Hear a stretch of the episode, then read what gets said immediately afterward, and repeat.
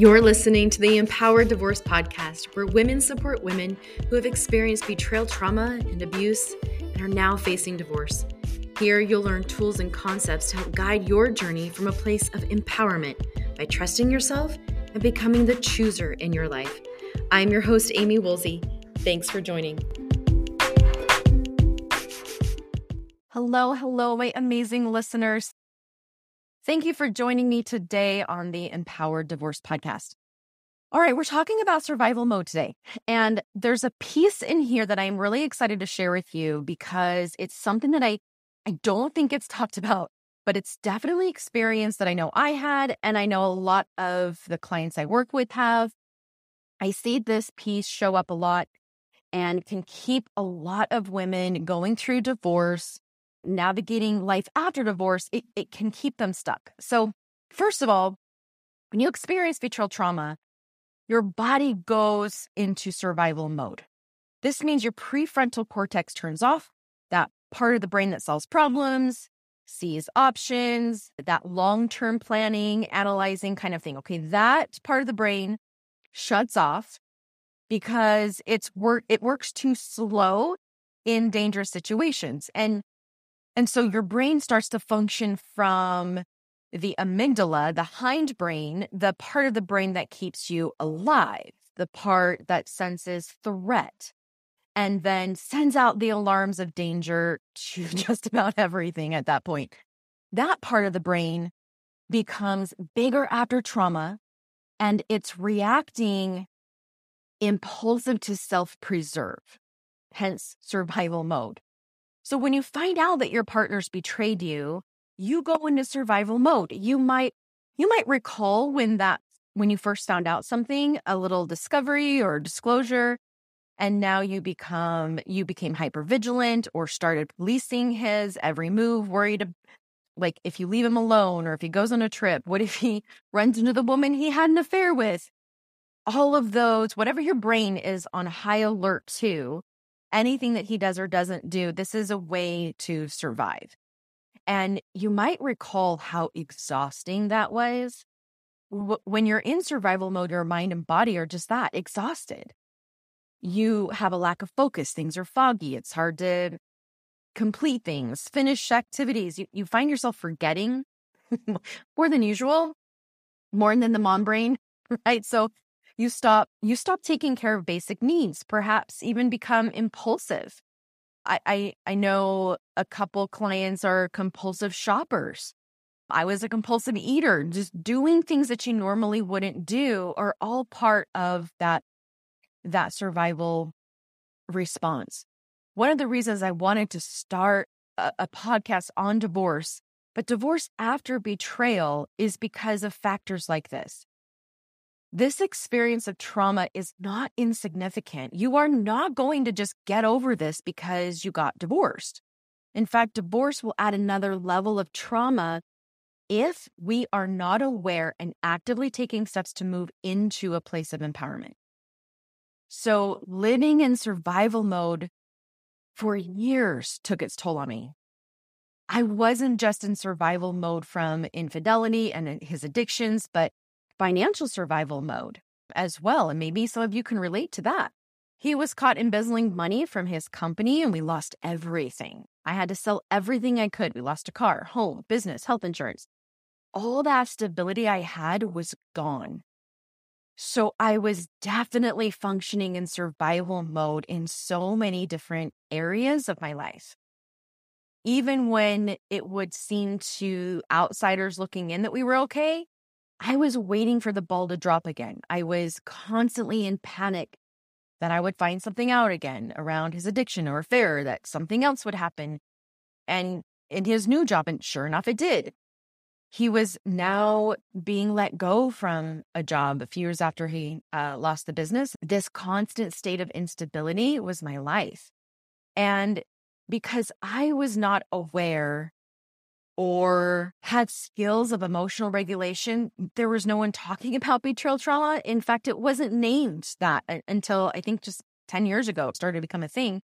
I had no therapist telling me that I was experiencing PTSD. And I wasn't being told that I needed self care and to focus on me and heal me and have boundaries. So I was participating in the cycle of abuse and unhealthy by not self regulating, by not having healthy skills to cope or heal. So years of living like this in this state of high alert, high functioning, over functioning was my normal. I was functioning well to an outsider, very well, but my insides were shutting down. When I finally find my way out of the marriage and find a way through divorce process and now I'm out, now I'm living in my own place, now that I'm I have an opportunity to, to calm down some of those parts that are in high alert, have an opportunity to feel a little bit more of the healthy control in my life. I, I noticed myself doing something. And this is what I want to share with you today. I noticed that because I had lived in survival mode for so many years, because that was my normal for so long, once I moved out of that space, I no longer had a reason to fear as much because I was not in the relationship with that man anymore. And like I said, I had more opportunities to self care and become emotionally regulated. I had a new environment. I didn't have to be on such high alert in a constant state of worry and fear about my partner yet. That space did not feel normal. The space of calm, quiet, and slower felt wrong to me. And what I realized was that I was subconsciously looking for alerts, drama with my ex still. Whether it was him or his new wife at the time, anytime he did something or didn't do something or did something that was outrageous or asinine, I jumped all over it. I talked about it with my friends and my mom and was like, oh my gosh, can you believe he did this thing? when he wouldn't pay child support for the six month in a row, or I'd be so irate over it. Now, yes, it's maddening. And I'm not saying that it's not something to be upset over, but I wasn't just upset. I'd focus on it to the level of throwing my central nervous system back, like in survival mode. Does that make sense?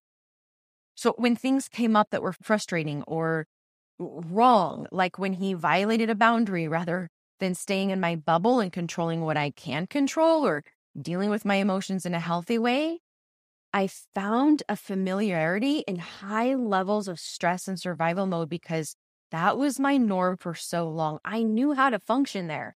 When I could vent to my friends about the absurdity of what he was doing, there was a sense of control, validation, and sometimes justification.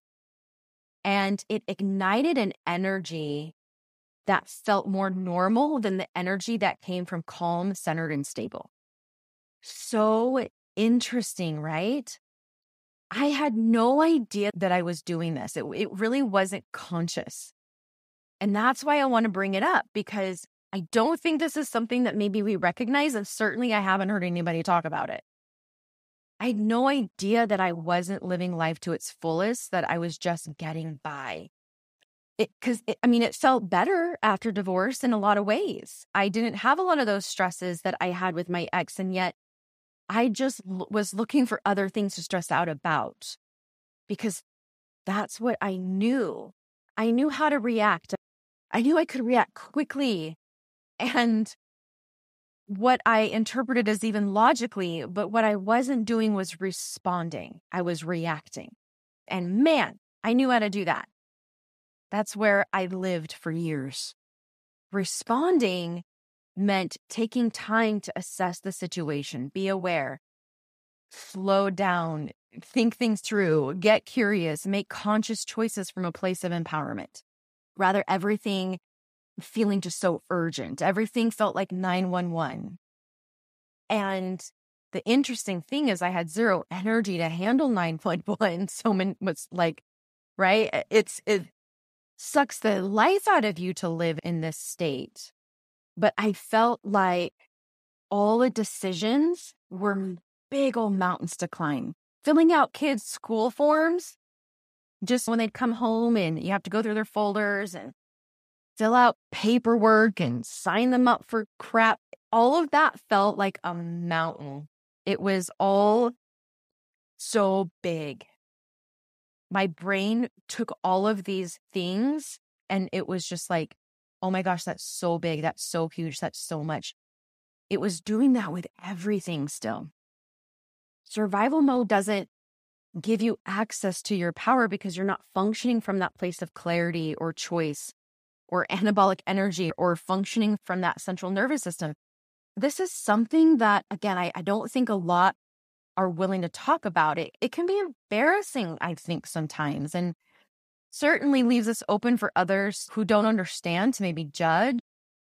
But that's why women need women, and those who understand need to speak out. And you're not crazy. You're not weak. You're not a drama seeker. You're just needing to practice tools to help you find your healthy spot, your new normal, and move from survival mode to thriving.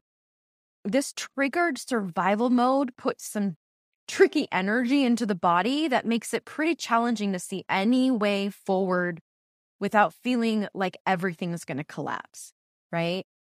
So it seems easier to keep living in this state slowing down, moving out of survival mode can feel very disorienting at first. I just want to validate that. And it can feel like you're even moving backwards in your healing. Because when you slow down, when you start to get emotionally regulated, that central nervous system back aligned, you're going to start seeing things that you've not been looking at about yourself, your body, your emotions, all these parts that haven't been looked at. And so it's going to feel big, but that doesn't mean wrong. Okay. I really want you to hear me with that. When you start to slow down because you're moving so fast, you're moving from that, that amygdala, that survive mode where that part of the brain moves faster. So when you slow down, you're going to see things that you haven't been really looking at because that's not that part of the brain's job. It's just thinking I got to just survive one one thing to the next, right? We're not long-term planning. We're just seeing things right in front of us. One foot in front of the next, get to the next so that we just stay alive and don't die. So when we slow it down, and when you haven't slowed down in a long time, I'm talking years, some of you decades, you know who I'm talking about. Can you see, like, give yourself grace here? Can you see why that would feel so abnormal and scary to your brain, it's like, whoa, whoa, whoa, hold on. We have not functioned like this. We know how to function in survival. We've gotten really dang good at it. What are you doing? You're messing things up again here. Like it just makes sense why this is going to feel weird. And when you slow down, all these things that we we weren't looking at because the, we're moving too fast, now we're seeing these parts, these feelings, these hard things have always been there. Now you're looking at it and it's like, whoa, that feels too intense and too big. And so it can feel weird and wrong and not normal. And I'm I'm air quoting here, like normal.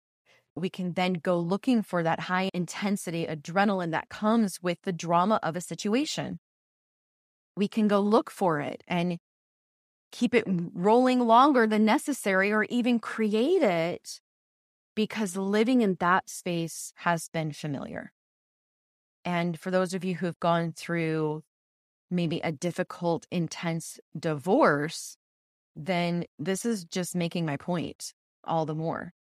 You've lived and experienced this survival mode so long. So living in a calm, still, quiet, and healthy control space is going to feel abnormal. It's not going to feel right right now.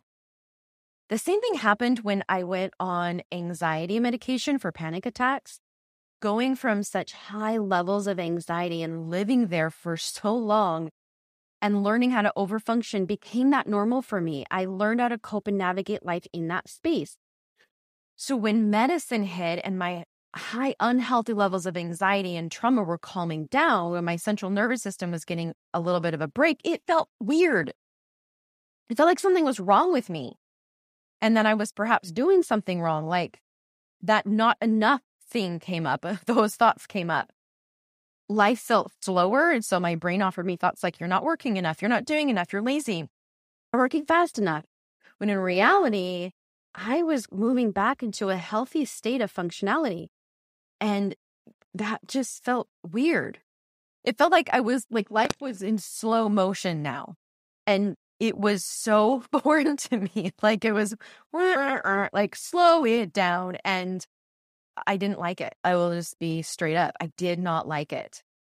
And I didn't like it because my thought was, I'm doing something wrong here. This doesn't feel right. I'm not moving fast enough.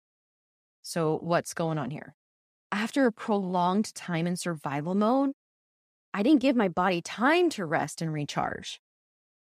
And so that is leading to burnout. And you're now going to have underlying mental, emotional, and physical symptoms. These symptoms that you're most likely not seeing right now because you've been ignoring it, when you slow down, you're going to see the symptoms. And remember, seeing the symptoms does not mean you're moving backwards in your healing or that something's gone wrong. You've got to, you really have to, you really have to make a conscious effort to remember this. Remind yourself here, nothing's going wrong here. I'm just seeing you, body. I'm seeing you, parts. I'm seeing you, emotions.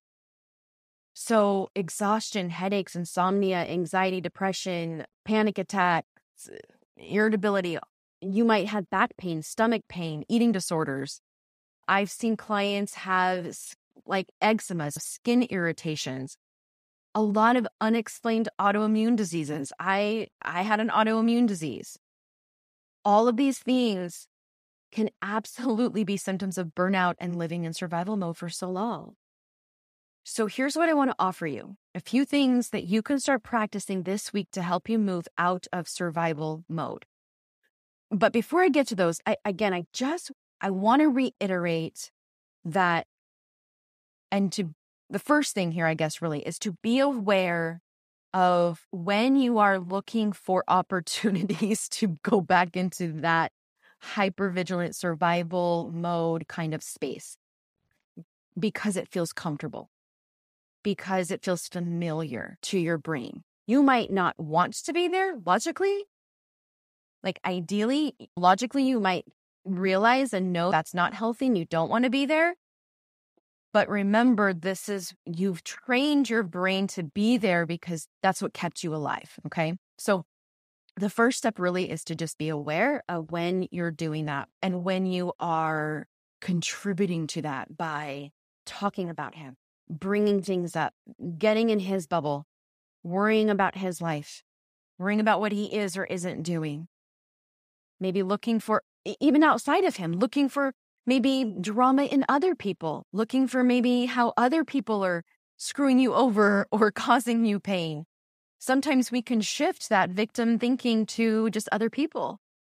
And now we're looking at the whole world is against us and we're trying to survive from the whole world attacking us. This is a very common place to get stuck in. I just, I feel like this is so huge and important to speak out about and help you recognize where this might be showing up. So be aware, recognize when it's showing up, and please, no judgment or shame here. Half the battle is just being aware. But if we start judging ourselves or feeling shame about this, we're going to get stuck again. Try really hard to practice just being curious and being aware then we can step into conscious choice. When you're aware, some of the things that you can do to consciously move out of survival mode and into more of a thriving state is first awareness, second, breathe. Notice your breath and slow it down. I'm talking about conscious breathing. I didn't realize how much I was holding my breath or breathing rapidly, which led to my panic attacks. So, breathing, and this isn't just like taking a deep breath, I'm talking about breathing from your belly. In fact, breathing from your belly and not your chest is going to help you, it's going to signal that parasympathetic nervous system, eh, which relaxes and detoxes the system. Your chest breathing is tapping into the sympathetic system, which is the fight flight response. We want to bring your cortisol levels down here. And that's going to happen when you belly breathe. Some of you might have heard me talk about this before, especially if you've done my body love class. But one of the things that kept me from doing this was like I hated my stomach. I had a lot of negative thoughts around my stomach. And when I belly breathed, it expanded my stomach. So I noticed that I was resisting that. And because I didn't want my belly to expand. And so that contributed to a lot of my breath holding because I was always like sucking it in. I mean, let's be honest. I did not want my belly like to feel, I didn't want to feel my belly expand over my pants when I belly breathe. And so that it sounds so silly, but I honestly, that kept me from doing this work. And so oh, I had to get over myself on that. And I just want you to know you're not alone if you're feeling that. But it is really, it really is important to to start correctly breathing. Consciously belly breathe, but very, very important to to signal that parasympathetic nervous system. Okay, the next, listen to your body. Body scans, which I will do in an episode on this alone, but taking note to reflect on your body and what your body needs is so important here. Stepping out of the survival mode is going to feel so different, and your body is going to respond so different. It will signal more sleep, more just maybe laying laying down, resting, sitting down, quiet, more saying no, more of doing things that feel good to your body, healthy healing things, meditating, reading, walks, yoga, stretching. Being aware of your body right now is going to help you shift out of trauma response state and being in present state. Okay, next, be aware of fear and give it space to speak and then tell it where you want it to go.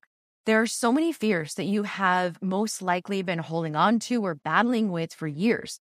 Fears that you might still be holding on from the marriage and trauma in the marriage where you're still afraid of his reactions, his responses.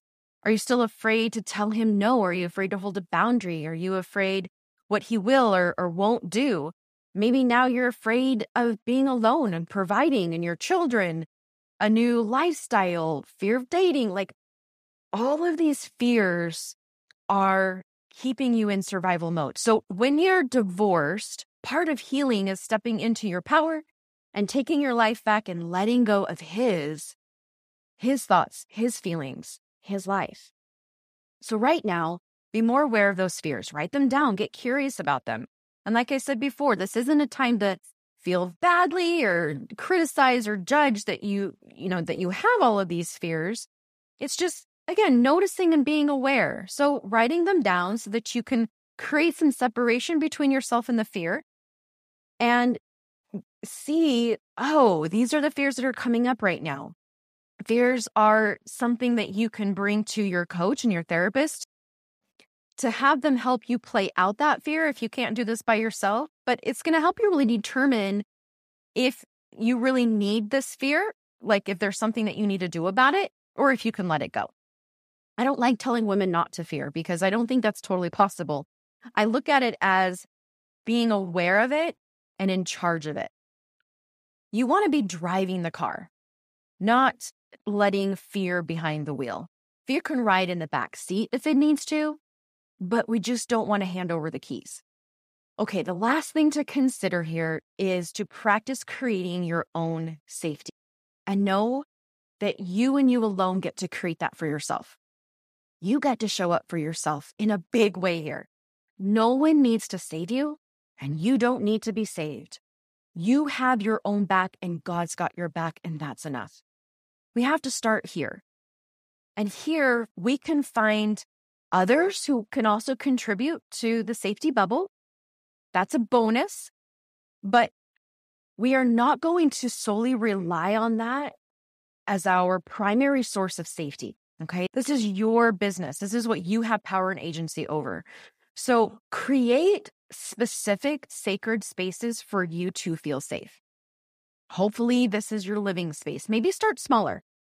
Maybe start in a bathroom or a closet, one space that you can go and feel safe. I use the word sacred because this space needs to be dedicated to your healing and purpose of thriving, purpose of releasing these survival thoughts and stepping into thrive, of being present with you in whatever state you're in without judgment or shame.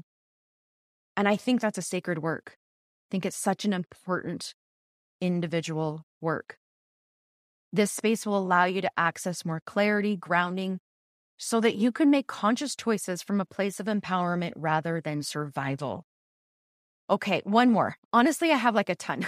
But I don't want to give you too much or you're going to stop listening to me. Okay. But just one more thing that just came to my mind, and I think it's important to mention, and that's ask for help. Reach out and ask someone for help.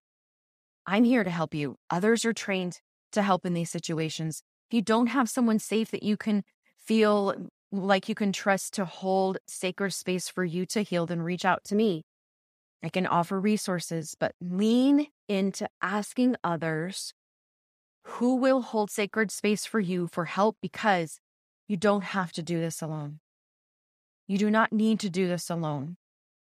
And I know that when you have others supporting you along the way, you can move into thriving faster. Now, it's not a race, but it will move you. So ask someone for help. Recognize when you need it and drop again, drop the judgment, drop the shame, and know that it's okay. You don't have to hold up the world on your shoulders. You don't have to do everything on your own. You don't have to hold up all of the responsibility of your children on your own. And when it's not safe to reach out to your part, your ex for help, then reach out to others for help because other people can step in and help your children in ways that you might not be able to, or they might not want you to. And that's okay. Being willing and humble enough and open enough to ask for help will help you thrive. It really, really will. I am so grateful for those that stepped in and helped and supported my children in big ways, ways that they still eh, honestly have no idea their impact my children will still talk about key people in their life that stepped in and helped. And it's such a blessing. It is to this day still bless their life. So I think that's a huge one to consider and practice. You are not broken, and survival mode and how you've been living there for so long is nothing to be ashamed of or be upset with yourself for. Your parts have done an amazing job at keeping you alive. You survived. You are alive. You are capable of thriving. You don't have to live in this space anymore. But I want you to know that you did, your parts have done a beautiful job. Your heart may be broken, but you are whole and complete and enough just the way you are. And as you practice these things to move out of survival, you're going to start seeing you and showing up for you in the way that you've needed to all this time. So be patient with yourself as your parts get used to you seeing them. They might freak out a bit and think that you're going to go away again. So give yourself some grace here. This is that that self-trust piece also where you're showing your body your parts that you're seeing them now. You're going to show up. They can trust you. And that's a beautiful journey. You've got this. And your tribe of women listening and going through the same thing are with you too. Thanks everyone for joining. See you next time.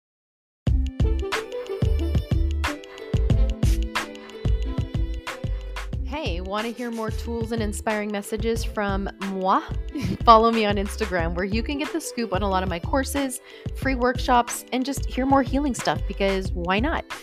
The link is in the show notes, or just find me on Instagram at Amie Woolsey. Remember, you are the chooser in your life, and you get to create the life you want. Take care, everybody.